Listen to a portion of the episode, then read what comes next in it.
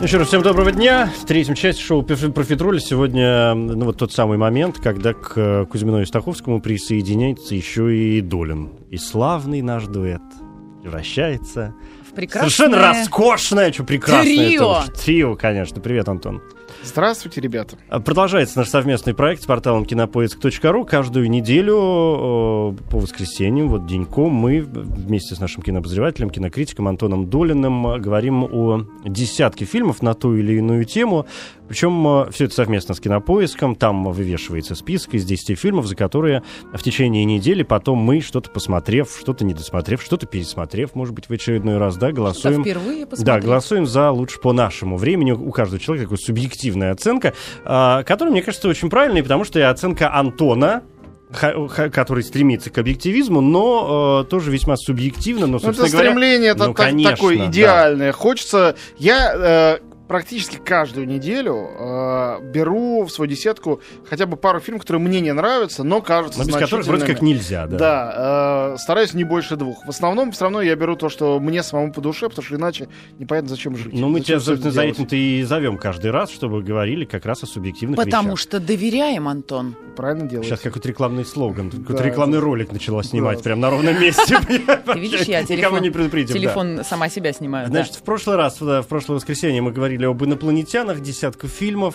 Э, очень мне нравятся результаты, которые сегодня... Расскажи, пожалуйста. Которые Даже я сегодня постаралась. у нас... Э, очень мне нравится результат, который... Потому что, во-первых, у нас нет явного лидера. Знаешь, обычно у нас как бывает? Вот мы говорили там фильмов о э, Средневековье. Ежику, понятно, 50% набирает какое-нибудь храброе сердце. Когда говорим о э, киносказках, там, ну, набирает Чарли Шоколадная фабрика. Ну, в общем, все время у нас побеждает что-то такое совершенно новое. И очевидное. А, и, и очевидное. Сегодня у нас нет э, про инопланетян явного лидера, потому что все первых три места набрали э, 18, 19 и 20 процентов. То есть Как около... приятно. Вообще, то есть они все вот ноздря в ноздрю шли. В итоге, поэтому я смело могу сказать, что тройка лидеров у нас выглядит, состоит из трех фильмов. «Чужой», На первом месте. э, 21%, да. «Район номер 9», 20%, это второе место. Потрясающе, что он набрал, да? Прекрасно, что самая артхаузная Да. картина из всех. Видимо, у потому нас наконец-то недавняя. вырвалось куда-то наверх. Да, и на третьем месте классические Звездные войны 18 э, процентов. Ну, Звездные войны, мне кажется, такая штука, на которую делаешь ставку всегда автоматически, Мгм. когда что-то фантастическое, будь то роботы, путешествия в космосе, пришельцы. И без них нельзя обойтись с одной стороны, и с другой стороны приятно без них не обходиться. единственная комедия в этой десятке заняла десятое Марс место. атакует. Марс да, атакует. да, да, да. Никто не хочет смеяться над этой ужасной перспективой появления инопланетян в нашем мире. И по- по-иному и по-иному никак это не могу э, объяснить. Да, ну ладно, Но в любом будем случае результаты совершенно не совпали с результатами, на которые э, рассчитывал Антон и ты, в том числе, Жень. Я говорил, что мне казалось, мне, я сам голосовал за район номер 9, а, и я помню, что я говорил, что мне кажется, что победят все равно какие-нибудь Звездные войны. Ну, они отчасти же Да. и а ты победили, ставил, да. по-моему, по- на что? Я не помню, Даже на не что ставил помню. Антон. По-моему, на чужого. Мне кажется, ставил. на чужого вот ты и ставил, кстати, да. Да, одно из двух. Да. Давай, Жень, 100 рублей ты должен Антону. Ну, ради бога. ты помнишь, мы господи. делали ставку. Конечно, да. О чем мы говорим сегодня? Ой, сегодня у нас э, прекрасная тема, э, тем более, что и фильм, который стал поводом невольным для обсуждения этой темы, тоже оказался гораздо лучше, чем я боялся и чем я думал. Вот странно, да, но факт. А, речь у нас- будут фильмы о еде. Мгм. Ну, я, конечно, до сих пор, на самом деле, не уверен, что я правильно выбрал, в принципе, вот... э, А само фор- слово еда, темы, да.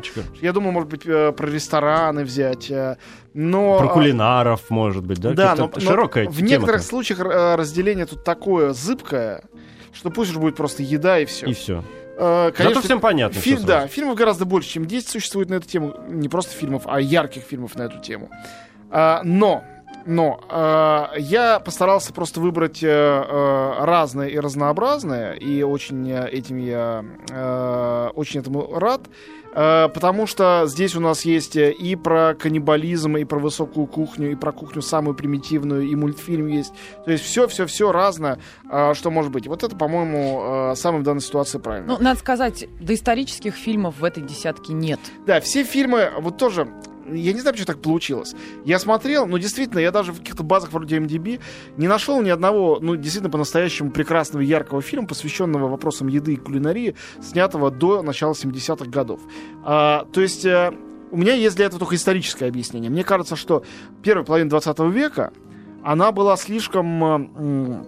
в большой степени посвящена вопросам духовным, э, и люди вообще голодно жили э, во многих кинематографических больших Только я хотела державах. сказать, что фильмы о еде наверняка начинают снимать тогда, когда более-менее все в порядке. Да, именно. То есть э, в Америке была Великая депрессия, был реально голод и упадок.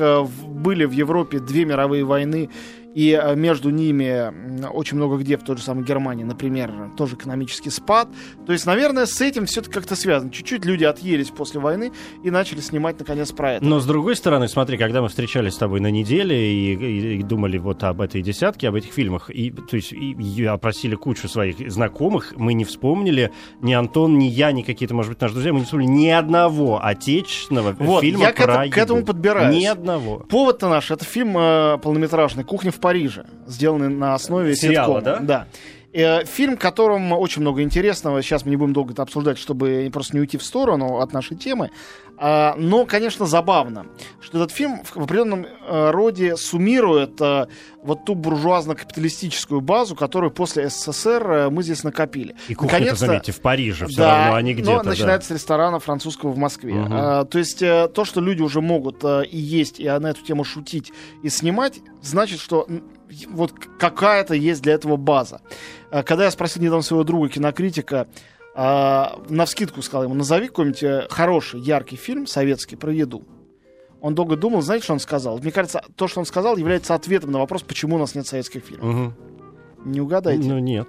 Он сказал, броненосец Потемкин. Там все Там началось из-за вот того, что их слушай, кормили точно. червивым Да, мясом. Да. Тут я с ужасом понял, что все, что связано с темой еды в советском кинематографе, было связано с темой нехватки еды или плохой еды, из-за которой практически революция произошла, если верить Эйзенштейну. Вокзал для двоих. А вот, Частично. А о вот еде. тема э, изобилия еды, радости для желудка и для ума, ну как-то это слишком было буржуазно и жалко. И дальше застолье в, э, э, в фильме Эльдара Рязанова «Ирония судьбы» не заходило. И там это, это застолье как что-то буржуазное и неприятное. И заливная рыба-то Заливная какая рыба была гадость в гадостью, итоге. именно, да. То есть вот только тошнило от этого всего и вовсе даже никакого слюнообразования. Вот, сегодня мы будем говорить о, э, фильмах, где еда все-таки радует, хотя иногда доводит буквально до могилы своей радостью. А, и С нач- этого мы начнем. Да, с этого и начнем. С этого и начнем. Я считаю, что, наверное, самый гениальный из 10 фильмов в нашем списке и один из самых э, оригинальных, самобытных, вообще необычных фильмов в истории кинематографа. Шедевр э, искусства раннего постмодернизма, шедевр режиссера Марка Феррери, то есть, я думаю, лучший его фильм «Большая жратва». Прекрасно. прекрасно. 1973 год. О чем эта картина, если кто вдруг не знает? О том, как четверо джентльменов, гурманов, у которых все в полном порядке, э, устраивают пир. И э, не сразу мы понимаем, что они прощаются там с своими женами, любовницами, у кого есть с кем прощаться, там мамами. И на вилле э, запираются, туда при- привозят самую изысканную еду, которая вообще существует в природе. Они все люди очень богатые. А, и они должны нажраться до смерти. То есть их цель это покончить жизнь самоубийством, уевшись э, до Деликатесов. кондрашки. Да, дели- исключительно деликатесов. Они зовут туда нескольких проституток, чтобы, Ну, э, чтоб у- веселее было есть, тело со всех сторон, да. да.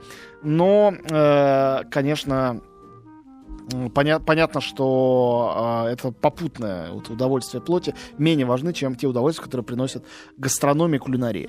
По-моему, величественностью своей этот фильм может напомнить разве что роман Франсуа Рабле «Гаргантюа Пантагрюэль». Мгм. Это что-то такое из Возрождения, из карнавальной эпохи.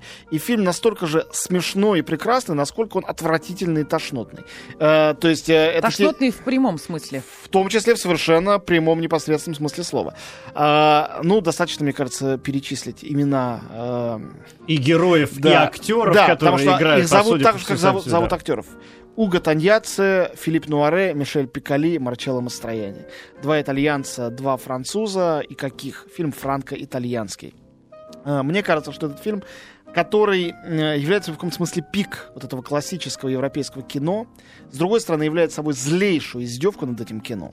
Э, над э, вообще, погла... ну, как сказала когда-то накануне революции Мария Антуанетта, когда сказали, Ваше Величество, людям не хватает хлеба, Мгм. пожала плечами сказала, пусть едят пирожные. Говорят, кстати, Вот в это- истории, что это миф. Да, скорее, да. ну просто красивый анекдот, Мгм. да.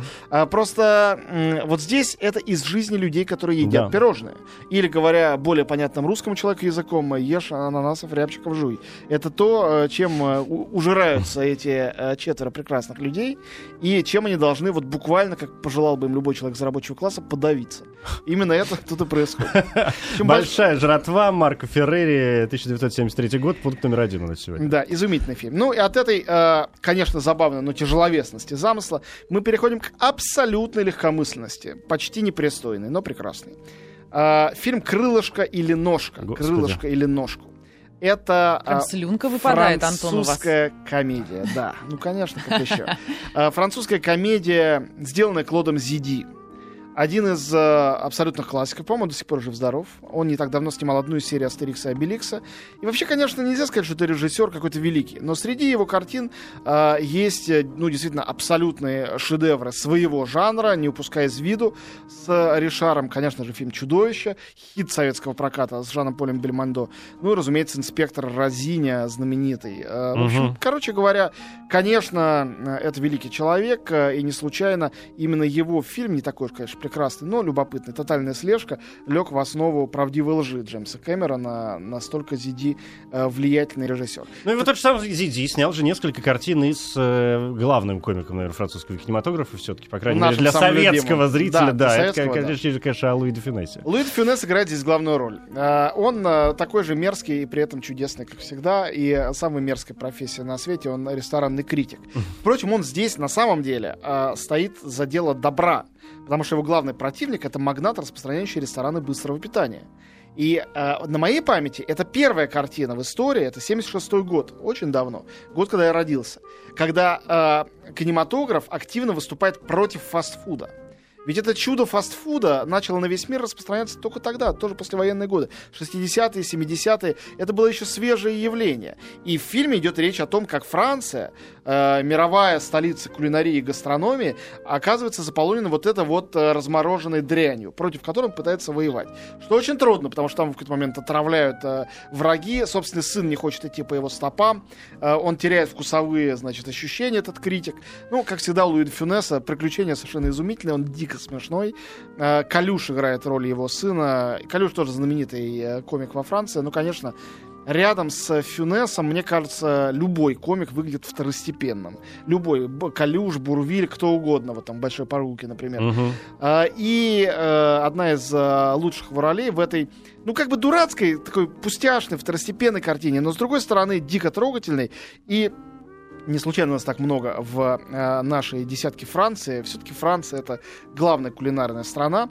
Совершенно непроизвольно получилось, что у нас вот э, раз, два, три, четыре, э, пять из десяти картин имеют отношение к Франции. Некоторые копродукции, как та же самая большая жатва, но Мгм. все равно с, Но с все равно очень много. Франции. Но в этом есть какая-то такая Сермяжная правда. сермяжная именно, что правда, да. А, значит, крылышко или ножка Луи де Фюнес все-таки в первую очередь, Кл- Клод Зиди, режиссер, уж извините, во вторую.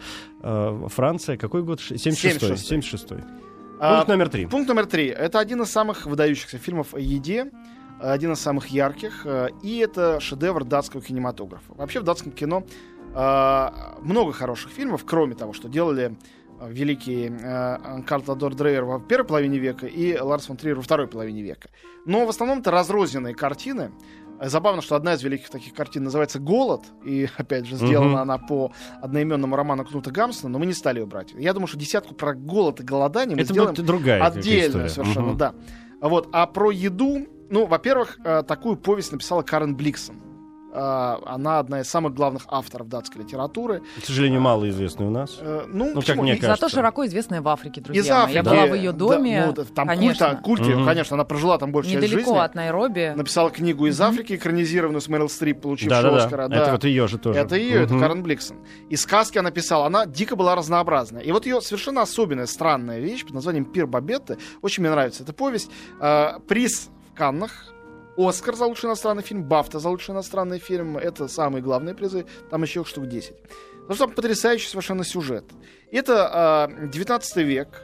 И э, в Данию, э, по сюжету романа, это не Дания, а Норвегия, но это не важно, вся Скандинавия похожа, приезжает э, в дом двух сестер, очень умеренных таких э, протестанток, э, скромных, ограниченных. М, женщина, прислуга, француженка по имени Бабетта а, которая бежала из революционного Парижа. Вот тут надо сразу понимать, есть какая-то связь с э, Брижит Бардо и фильмом. «Бабетта идет на войну»? Нет, Или нет. это же другая Бабетта какая-то? Книжка да. раньше была написана. Вот. э, И она у них живет, живет, живет. Потом выясняется, что она э, выиграла в лотерею колоссальную сумму. И она решает устроить прощальный пир. И этому прощальному пиру, когда все эти жители этой э, э, скупой, э, строгой деревушки на берегу Пуританской. моря, пуританской деревушки, им впервые доводится испробовать деликатесы, о существовании которых знает только одна нация на Земле, опять же, То есть она Франция. решила таким образом французы. подорвать а, с- спокойную жизнь этой, этого места. Да нет, она э, хотела сказать спасибо этому месту, но в то же время, конечно, она там произвела настоящую революцию. Французскую, великую французскую революцию. Вот. э, Это дико остроумное кино, и в то же время оно невероятно сентиментальное.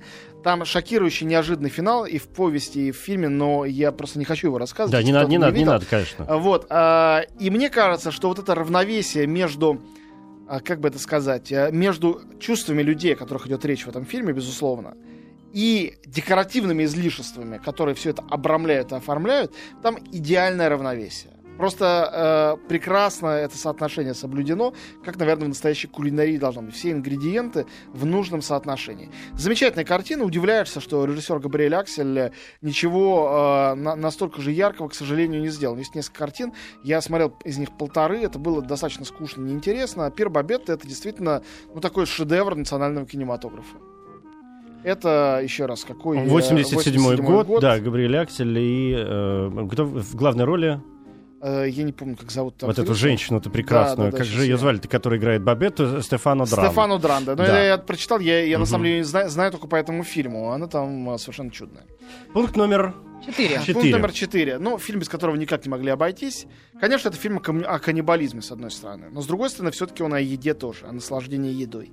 Также он говорит о том, а, как часто а, любовь к еде, которая, казалось бы, в этом человеке изысканного а, гурмана и человека тонкого, а, как она может сочетаться с невероятной жестокостью, бесчувственностью, отсутствием а, какого-то тепла и способности понимать окружающих. Это необычный и интересный ракурс в этой теме, который, конечно, поднят таким мастером парадоксальных сюжетов, как Питер Гринвей. Повар, вор, его жена, ее любовник. 89 год. А, пламенеющий постмодернизм, одна из лучших картин а, своего времени, наверное, лучший фильм Питера Гринвея. А, и единственный фильм его, где снимались ну, по-настоящему выдающиеся артисты. Он же часто к артистам относился довольно спокойно. И у него играли те, кого мы нигде больше особо и не видели, потому что э, ему, как Да с хо- улицы брал хорошему, хорошему кулинару, было важно хорошо ранжировать Мгм. свой стол, правильную музыку, хорошо поставить камеру, а там, ну, пусть произносят слова. Но здесь играет Ришар Боринже, прекраснейший. Такой замечательный человек, он играет повара. И он настоящий француз среди этих гнусных англичан. Там играет Майкл Гэмбон, тот самый вор, э, мафиози, который приходит в ресторан, э, свой личный ресторан, где его обслуживают отдельно. Ненавидящая его красавица жена, Хелен Миррен. наверное, самая ее Ух. чувственная эротическая Мгм. роль из всех, что она играла, когда бы то ни было. Хотя она была совсем не юножа в этот момент. Такая зрелая женщина, безумной красоты.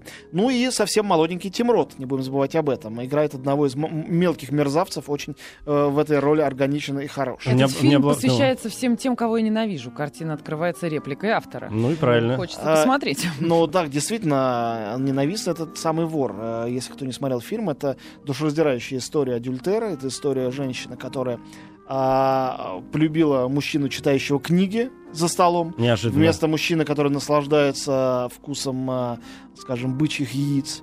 И, э, полюбив этого мужчину библиотекаря и отдавшись ему, она обрекает э, его на страшную смерть, а затем мстит. Э, Это, в общем, такой жестокий романс под упоительную музыку Майкла Наймана. Мемориал написан, на самом деле, в память о ужасной трагедии, случившейся на футбольном стадионе. И эта музыка, основанная на темах Генри Персела, звучит весь фильм, и забыть ее тоже невозможно. Я, мне почему-то было ощущение, что у нас этот фильм «Повар, вор, его жена и любовник» был в десятке фильмов про месть, но, Да, но не- нет, не было, не да. было в фильмах про месть, не было, но он был у нас в десятке лучших фильмов про адюльтер как раз и занял пятое место. тогда. Ну, тоже неплохо. Да, напоследок скажу, что оператор там Саша Верни, э, великий оператор, один из э, величайших людей, к сожалению, уже ушедший из жизни. Да, не торопитесь голосовать, друзья. www.кинопоиск.ру слэш а, маяк. Здесь вся десятка. Пока Антон нам рассказал о четырех первых фильмах. А, Пока не послушаем, пока не посмотрим, голосовать, на наш взгляд, не стоит. Сразу же после новостей мы продолжим. Десятка фильмов о еде. Сегодня наш кинообозреватель, кинокритик Антон Долин э, традиционно представляет 10 фильмов на ту или иную тему. Говорим сегодня о еде. Четыре фильма остались позади. Это э, «Большая жратва», «Крылышко или ножку», э. «Пирбабетты» и «Повар, Ворова, жена и любовник Гринуэя». На этом фильме мы остановились до новостей. Пункт номер пять. Но мы плавно переходим к следующему каннибальскому фильму. Скажите спасибо, что я Ганнибала не вставил в эту десятку. А мысль была. Спасибо а тебе, Антон. Нет, я на самом деле вот с Челдер потом думаю, ну как, три фильма из десяти про то, как люди пожирают людей. Ну это much как-то. Ну, как? Стаховский сказал, Кузьмина не выдержит. Не надо, Антон. Нет, я могу отдельно про каннибалов сделать всем, кто хочет. Присылайте запросы, я как-нибудь обязательно. Вот, э, и там тоже будет этот фильм. Итак, «Деликатесы». Это э, фантастически прекрасный фильм, и он э, стопроцентно французский вновь. 91 год. Э, это фильм Жана Пьера Жене и Марка Каро. Вдвоем они, я напомню, сделали два фильма. Второй был «Город потерянных детей», ну, два полнометражных, чуть Мгм. короткий метр. После чего их дуэт распался, Каро снимает какую-то в основном ерунду, а Жене стал тем самым человеком, который подарил нам, ну, например, Амели, а, четвертого чужого он снял, и у него много ярких... «Долгая помолвка», «Долгая моя помолвка» любимая. чудесная, да. да, по Мгм. призом. Вот, «Деликатес», наверное, первый был э, знаменитейший фильм, который получил массу каких-то наград. Это постапокалиптика, э, очень остроумно придуманная. Очень нетривиально снятая. А, Между прочим, снята она Дариусом Ханжи. Дариус Ханжи — это один из а, величайших современных операторов, который чего только не делал. Он снимал и для Дэвида Финчера, по-моему, фильм «Семь». Он снимал фильм «Любовь» для Михаила Ханеки. Ну, в общем, он любит трошачок-то всякий. Он любит Да. разное-разное. И он э, супер, конечно, виртуоз. Тогда он был совсем в общем, молодым человеком. Практически одна из его первых знаменитых работ. И При этом Доми- наснимал кучу видеоклипов и рекламных роликов. Не, ну он супер оператор. Да. Один из лучших сегодня самых. Там, не знаю, в тройку входит. И Доминик Пеньон, который потом с тех пор всегда играл у э, Жан-Пьера Жене, тут в главной роли, это единственный его фильм, где он в главной роли, такой э, э, маленький человечек, клоун, который оказывается в том же положении, что и все в этом постапокалиптическом мире, то есть он голодный. Как раз история о голоде, но ему удается поселиться в многоквартирном доме, где вроде бы есть еда. Во всяком случае, там внизу находится мясная лавка. И там его странноватые жильцы принимают, в общем-то, с большим теплом, а, насколько это возможно. Со временем он понимает, почему. Потому что они планируют именно его-то и съесть, рано или поздно. Вот о чем эта прекрасная история. Мне кажется, что деликатесы Это же история любви. Деликатесы один из тех э, фильмов, который, помните, был какой-то соцопрос на тему, о чем вы все время врете. И все часто врут, что они читали «Войну и мир», например. Вот мне кажется, деликатесы совершенно точно входят в какую-то пятерку фильмов, про которые люди, не смотря, врут, что, ну, конечно, деликатесы, конечно, знаю. Ну, если конечно, так, то смотрели, очень зря, потому что это совершенно де- действительно изумительная вещь. Да, я вот сейчас специально про- проверил, что, оказывается, первый полнометражный фильм, сделавший ему славу э, Дариуса Хонджи, э, э, это был именно фильм «Деликатесы».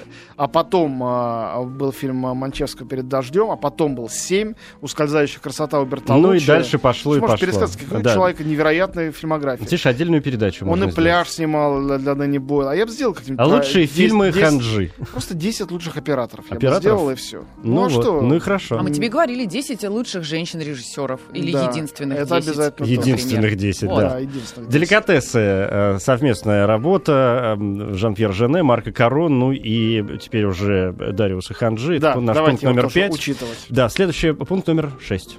Да, пункт номер 6. Совместная работа А, Грузии и Франции. Единственный фильм, который, наверное, мы отчасти можем... э, Отнести. Посчитать считать- нашим. Ну, Хотя... мы- Слово «российский» здесь будет вообще неприлично, ну, скажем, отечественный. мгм. Потому что это было сделано в 96 году. Э, и это сделано в Грузии. Режиссер Нана Джарджадзе, ну, она наш человек. Она вот последний фильм в России снимала точно. И э, большую часть Ну тогда точно наш, здесь. Антон. Нана Ну Джорджадзе. да, Иракли Кверикадзе тоже. Наш человек или нет? Конечно. Конечно. А Пьер Пьер Ришар, что не наш Ну, человек. С этого не- надо было непристойно. Да, композитор Горан Брегович, опять же, написав туда характерную музыку. Из Москвы не выезжает. Ну, широко парень, да, наш, да, такой, да. глобально наш, просто Мгм. славянский, вот такой человек. Александр Ильин, играющий Так, ладно, англичанина. хватит, хватит. В основном э, там все роли сыграны, честно говоря, э, грузинами. Грузинами. Как и Кавказцы, например, замечательные есть. И э, главную роль играет Пьер Ришар. э, Паскаль Ишак, прекрасное имя. Речь идет э, о вымышленных приключениях э, французского повара-путешественника, который в 20-х годах, странное такое э, эксцентричное время, оказывается в Грузии. Ну и я понимаю, чем этот фильм был вызван к жизни. А, Для всех русских людей, особенно, конечно, для всех грузин, а, всегда было оскорбительно, что мир так хорошо знает французскую кулинарию, скажем, виноделие. А вот а, весь Советский Союз а, пил грузинское вино и ел грузинскую еду, считая, что ничего вкуснее не существует. А за пределами Советского Союза об этом никто, в общем-то, и не знал. Скажи про в, там, Georgian Food где-нибудь. В Америке просто решат, что это из э, штата Джорджия что-то. Никто не знает, что это. Не знают этих блюд, не знают этих э, вин. И э, с участием, ну, конечно, к тому моменту уже стареющей э, э, звезды французского комического кино, которая, опять же, действительно, как верно э, сказали вы, друзья, больше любим в СССР, чем у себя на родине, Пьера. Ришара, э, решили рассказать историю, где соединили самое важное. Кулинарию, поскольку герой-повар, и любовь. Это история любви. Ну, этот фильм во многом э, наивный, во многом он очень милый, э, в чем-то он устаревший, как многие фильмы отечественные или около того 90-х годов. Но это действительно уникальный такой фильм, больше их нету. Я И- люблю такие фильмы, когда в сюжете связаны какое-то далекое прошлое и настоящее Да, да, переплетены да. между собой. Ну, тут это сделано, я считаю, достаточно изящно. В общем, эта картина, э, она даже получила номинацию на О- Оскар, что тоже все-таки В 97 году, да, за лучший фильм на иностранном языке. да, поэтому давайте э, поаплодируем тоже Нане Джаджадзе и «Тысяча одному рецепту влюбленного кулинара» и эту скромную, но милую картину включим в наш элитный клуб э, э, 10. Кстати говоря, десятку фильмов о вине. Ой, да, обязательно, мы это сделаем рано или поздно. Но это, э, я несколько фильмов сразу знаю, которые там будут, но это тоже э, будет непростая задача и непростая работа. И надо будет не включать туда просто примитивный фильм про алкоголиков. Надо будет именно Нет, вино, нет, нет, виноделие. конечно. Возвести в нормальное человеческое состояние, да. Да. Тысяча один рецепт влюбленного кулинара, э, совместное производство Франции и Германии. Грузия. А, э, Господи, Грузии и Франции, да, почему Германия у меня возникла? Наверняка они тоже каким-то образом приложились. Да? Хотели попробовать. Я, я, что-то, я тебе скажу, я Мацони. я что-то отвлекся на Оскар. Ты заговорил же про то, что в 97 году фильм был номинирован как лучший фильм на иностранном языке. И Я, был. я стал пытаться вспоминать, он тогда. И тогда же был номинирован Бодров э, с кавказским пленником, да. Да. А победил в итоге вот этот чешский фильм Коля Ну, тоже про, про хороший. мальчика. Да, да, да, да, я забываю режиссера все Да, время. да, да, да. А, ну хорошо, ладно. Что, ну, пункт номер Дальше. 7. А, Пункт номер семь. А, Фильм, который у нас не очень хорошо известен, к сожалению. Но я люблю, когда ты произносишь имя этого А, режиссера. Да, Аки Каурисмяки. Прекрасный человек. Смотри. На Величайший... одного поклонника у него стало больше. Да, величайший финский режиссер, а, современный, точно величайший. А, Аки Каурисмяки мастер а, э, северной тонкой меланхолии и чернейшего отмороженного юмора, который здесь э, в идеальной форме показан. Но в его случае черная комедия это не комедия, где все бегают за всеми, стреляют и избивают. Всегда все очень деликатно, романтично и меланхолично. Как сказал мне как-то раз э, Каурисмяки в Каннах э, было дело. Он говорит, когда человек у меня идет э, из э, левого угла в правый, это вот и есть как бы действие. А когда он снимает пиджак, это начинается экшен. Ну Вот, в общем, именно так устроен фильм «Вдаль уплывают облака». Э, э, История персонала ресторана «Дубровник», э, э, который оказывается на улице, уволен. И дальше эти несчастные люди, э, в основном они предаются безнадежному и безмятежному пьянству, а потом решают собрать волю в кулак и открыть новый ресторан. Больше ничего в этом фильме не происходит. Там есть он и она, э, и их собака. Собака — это обязательные герои всех фильмов Каурисмяки. Есть э, прекрасная финская танго, играющая за кадром. Есть неторопливые хельсинские трамваи, которые там ездят. И каждый раз, когда я приезжаю в Хельсинки, очень люблю этот город, и вижу там надпись «Равентола», то есть ресторан, я угу. сразу всегда вспоминаю этот фильм. И песню «Вдаль уплывает облака», которая дала название, собственно, этой картине. А, прекрасная, прекрасная картина, совершенно душераздирающая, даже если не знать ее подоплеки. А подоплека ее очень печальна. У Каурисмяки был ближайший друг, прекрасный актер Матти Пелонпя, который он снимал в главной роли в нескольких своих фильмах, э, и он должен был играть главную роль в этой картине, но а, скончался, было 44 года всего, он очень много пил. Он умер э, перед началом съемок. Каурисмяки э, с болью в сердце переписал сценарий, посвятил э, фильм его памяти. Там есть портрет Пеланпея в этом фильме. В общем, э, если вдруг вы не видели или смотрели более попсовые какие-то фильмы Курисмяки, например, «Человека без прошлого», третью часть этой трилогии Финляндии, а вот этот фильм — это первая часть, обязательно посмотрите. «Вдаль уплывают облака». Замечательная картина, очень печальная и очень при этом светлая, с одним из самых изумительных хэппи-эндов в истории кинематографа, как мне кажется. Как-то очень поэтично все получилось. Сейчас, мне кажется, я сейчас, мне кажется, стишок написал, вот, а сам этого не понял. Это пока все еще, импровизация. Да. Ты Хорошо, кинокритик да. от мозга до костей. Человек путешествуя от мозга до костей. Ну ладно, Давайте менять настроение. Да. Ну и прекрасная картина, в которой тоже, между прочим, есть меланхолия. Несмотря на весь этот слэпстик, несмотря на весь ее потрясающий комизм, ну, для меня это образец фильма, который сделан как бы для детей, но может в равной степени привлечь и детей, и взрослых. Это уже про следующую и, работу. Да, и интеллектуалов, э, и простаков. Это действительно кино для всех это мультфильм «Рататуй». Естественно. И я думаю, это будущий победитель нашей десятки. Я бы поставил на это и, э, в общем, понял бы это, несмотря на то, что, конечно, он более простодушный, чем многие утонченные фильмы нашей десятки. Но э, я не знаю, как можно сопротивляться вообще его обаянию. Это история крысы Реми сделанная на студии Pixar. Крыса, которая мечтала стать шеф-поваром парижского ресторана. До смерти хочет стать шеф-поваром. Абсолютно. Это очень гениальная идея. Замысел потрясающий. Режиссер Брэд Бёрд. Он вообще гениальный человек. Жалко только, что он стал снимать сейчас игровое кино. Последнее это было, что он сделал «Миссия невыполнима 4». А Хор... до этого он мультики снимал? А до этого мультики. Ну, у него был первый великий мультфильм «Стальной гигант», ага. который, по-моему, вы так не посмотрели, хотя я многократно его рекомендовал. Великая картина, потрясающая. Пятерки По... нам не видать в четверти. Я чувствую. В лучшем случае 5 с минусом. А потом он сделал «Суперсемейку» и, наконец, «Рататуя». А, ну, все три мультфильма выдающиеся.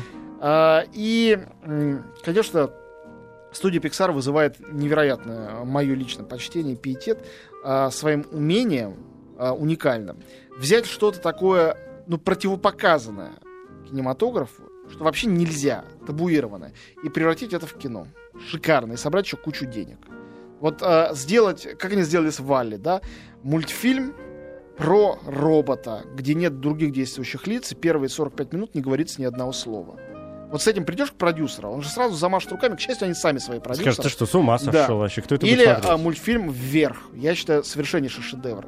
Главный герой — мерзкий старикашка. Вот главный герой — старик, у которого только что умерла его жена. В первые пять минут фильма она умерла.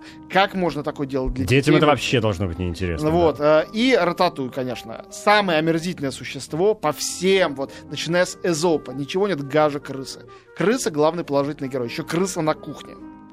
Вот вдумайтесь в это все. Да, это не то, что закрывают, расстреливают на месте. Да. Нет, ну они всегда делали что-то невероятное, Pixar. Вот Рататуй один из самых невероятных мультфильмов. А, в нем огромное количество тончайших, а, чисто французских, хотя это американский мультфильм, но опять здесь возникает Франция, чисто французских а, культурных а, аллюзий, параллелей. А, в частности, конечно, это Сирано де Брежерак, а, потому что как великий поэт из а, трагикомедии Эдмона Растана, Реми — крыса. Э, это крыса-гений, которая при этом не может показываться людям, потому что они боятся и бегут от нее. И как э, Сирано э, придумывал поэтические стихи о любви для совершенно ничтожного Кристиана Деневилетта, точно так же Реми придумывает рецепты и управляет руками совершенно, видимо, бездарного повара молодого mm-hmm. и устраивает судьбу ему. Это так здорово придумано, так смело придумано и осуществлено, что, ну, не знаю, мне кажется, можно рассказывать бесконечно об этом. И я вот, смотря сейчас «Кухню в Париже», конечно, увидел, что а, они много использовали разных фильмов кулинарных, но не могли от Рататуя никуда деться. Начинается все с э, цитаты из Рататуя. DVD стоит там на полке у главного героя. То есть это то, что невозможно не цитировать сегодня, снимая а, кулинарное кино. То есть то, что сразу по выходе своем сразу э, попало в разряд той самой непробиваемой классики, которая остается Ну, конечно, для каждого критика это важнейший фильм, потому что там есть критик Антуан Эго. Вот этот человек, да. Конечно, один из лучших персонажей в истории мирового кинематографа. Десятка фильмов у нас сегодня у еде. Голосование уже есть на сайте кинопоиск.ру. Ну а наш кинообозреватель Антон Долин входит в финальную стадию своего сегодняшнего Финальную рассказа. фазу. Да, да, у нас осталось два фильма и пункт номер девять. Пункт номер девять. Кускус и барабулька. А, Абдулатив Кишиш, Франция, 2007 год. Ну, не знаю, там где-нибудь год назад я бы уверенно сказал, что это фильм, который обречен на то, чтобы оказаться последним в списке. Но, может быть, сейчас это будет не так, потому что, хотя эту картину, она выходила в наш прокат, смотрело очень малое количество людей. А все-таки следующий фильм Кишиша «Жизнь Адель», его а, суперэротическую Возможно, лесбийскую драму. э, Да, ее многие этот. посмотрели, может быть, не видели этот, теперь посмотрят, может быть, посмотрели из любопытства. Ну, для меня это эталон гуманистического кино, как бы это скучно не звучало, для нас, людей, воспитанных когда-то в СССР, и все-таки этот фильм совершенно не скучный. Он длится два с половиной часа, но он дико увлекательный, очень трагический. В общем, это французский современный парафраз Шинели э, Николая Васильевича Гоголя, даже если автор этого не имел в виду. Это история маленького человека, у которого есть мечта. Он мечтает в своем маленьком родном городке Сети, это реальный город на юге Франции, приморский. Э, он, вышедший на э, пенсию, бывший э, портовой грузчик, мечтает э, открыть на, в- на воде, в лодке маленький ресторанчик и торговать там кускусом с Ну, рыбой. это фильм об мигрантах, соответственно. Да, это не важно. Это вообще не имеет значения. Хотя, конечно, и все имеет значение. Но э, важно не это. Важно то, что он маленький человек, никому не нужен, не встроенный в систему, который пытается вот этими рукотворными кустарными методами, жена, бывшая причем, жена хорошо готовит кускус, пытается создать себе и своей семье счастье, что почти невозможно. А, это замечательно поэтичная картина, ну а сцена танца живота, которая там есть, я считаю, это одна просто из лучших вообще сцен кино 21 века. Одна из самых кинематографичных, удивительных, чувственных и э, не разлагаемых на какие-то словесные, да, невозможно о них говорить, действительно надо видеть, испытывать и чувствовать. Это в самом финале. А, Кускус и барабулька э, замечательная картина, бесконечно печальная, хотя и с замечательным юмором сделана, невероятно живая. Э, Сцена, когда они там полчаса где-то, наверное, жрут этот кускус и разговаривают. Кажется, что это документальное кино, что актеры забыли, что они актеры, что они забыли, что их снимают, что все, конечно, неправда. Мгм. Все там прописано, каждое слово в сценарии, и просто они едят и наслаждаются. Но ели они по-настоящему. Это все правда. Вкусно так как, Да. господи. И последний пункт. Скорее Я люблю уже кускус, заканчиваем. Один нравится. У нас из столовая самых- через да. 7 минут открывается. Один из самых оптимистичных фильмов вообще на Земле и в последние годы. Особенно Фатих Акин. Ну, наверное, правильно сказать, что немецкий режиссер, хотя он, Хотя на самом деле... он турок, просто немецкий турок. мгм. Он живет, в Ту- э, живет э, не в Турции, наоборот, родился и живет в Германии.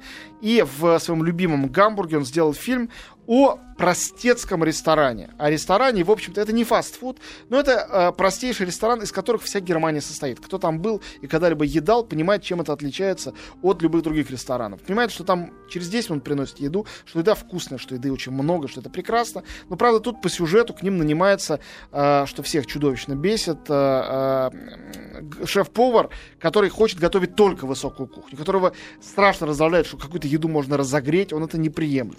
Но вообще это история просто о жизни этого ресторана. Музыкальная, кулинарная, э, с любовью, с эротикой, с замечательным юмором, с упоительным злодеем, которого играет Уда Кир. Он, как только появляется на экране, сразу смешно и хорошо становится. С капиталистами, которые пытаются этот маленький бизнес прикрыть, но у них ничего не получается. И с э, рок-группой, которая репетирует э, в нерабочие часы в этом ресторане и играет свою чудесную музыку. В общем, мне кажется, что душевная кухня, это действительно в этом случае название, называется изначально Soul Kitchen, речь идет о музыке Soul. Душевная кухня очень точный перевод. Это так и есть. Это о том, что э, еда это никогда не бывает только для брюха. Это на самом деле для души, для ума, для фантазии, для воображения. То есть это тезис, который лежит в основе, мне кажется, всех 10 фильмов сегодня выбранных мной для э, нашей передачи. И я надеюсь, что если вы будете смотреть в хронологическом порядке, фильм «Душевная кухня» станет замечательным финальным аккордом. Спасибо большое. Антон Долин. Десятка фильмов на сайте кинопоиск.ру уже выложено. У нас неделя есть для того, чтобы что-то посмотреть, что-то досмотреть, что-то пересмотреть, потом проголосовать за свое любимое. А может быть А и не за самое и удивить любимое. Антона да, Долина своим спасибо, выбором. друзья. Спасибо, Антон. Спасибо, Антон. Евгений Стаховский. До Чао. субботы, пока.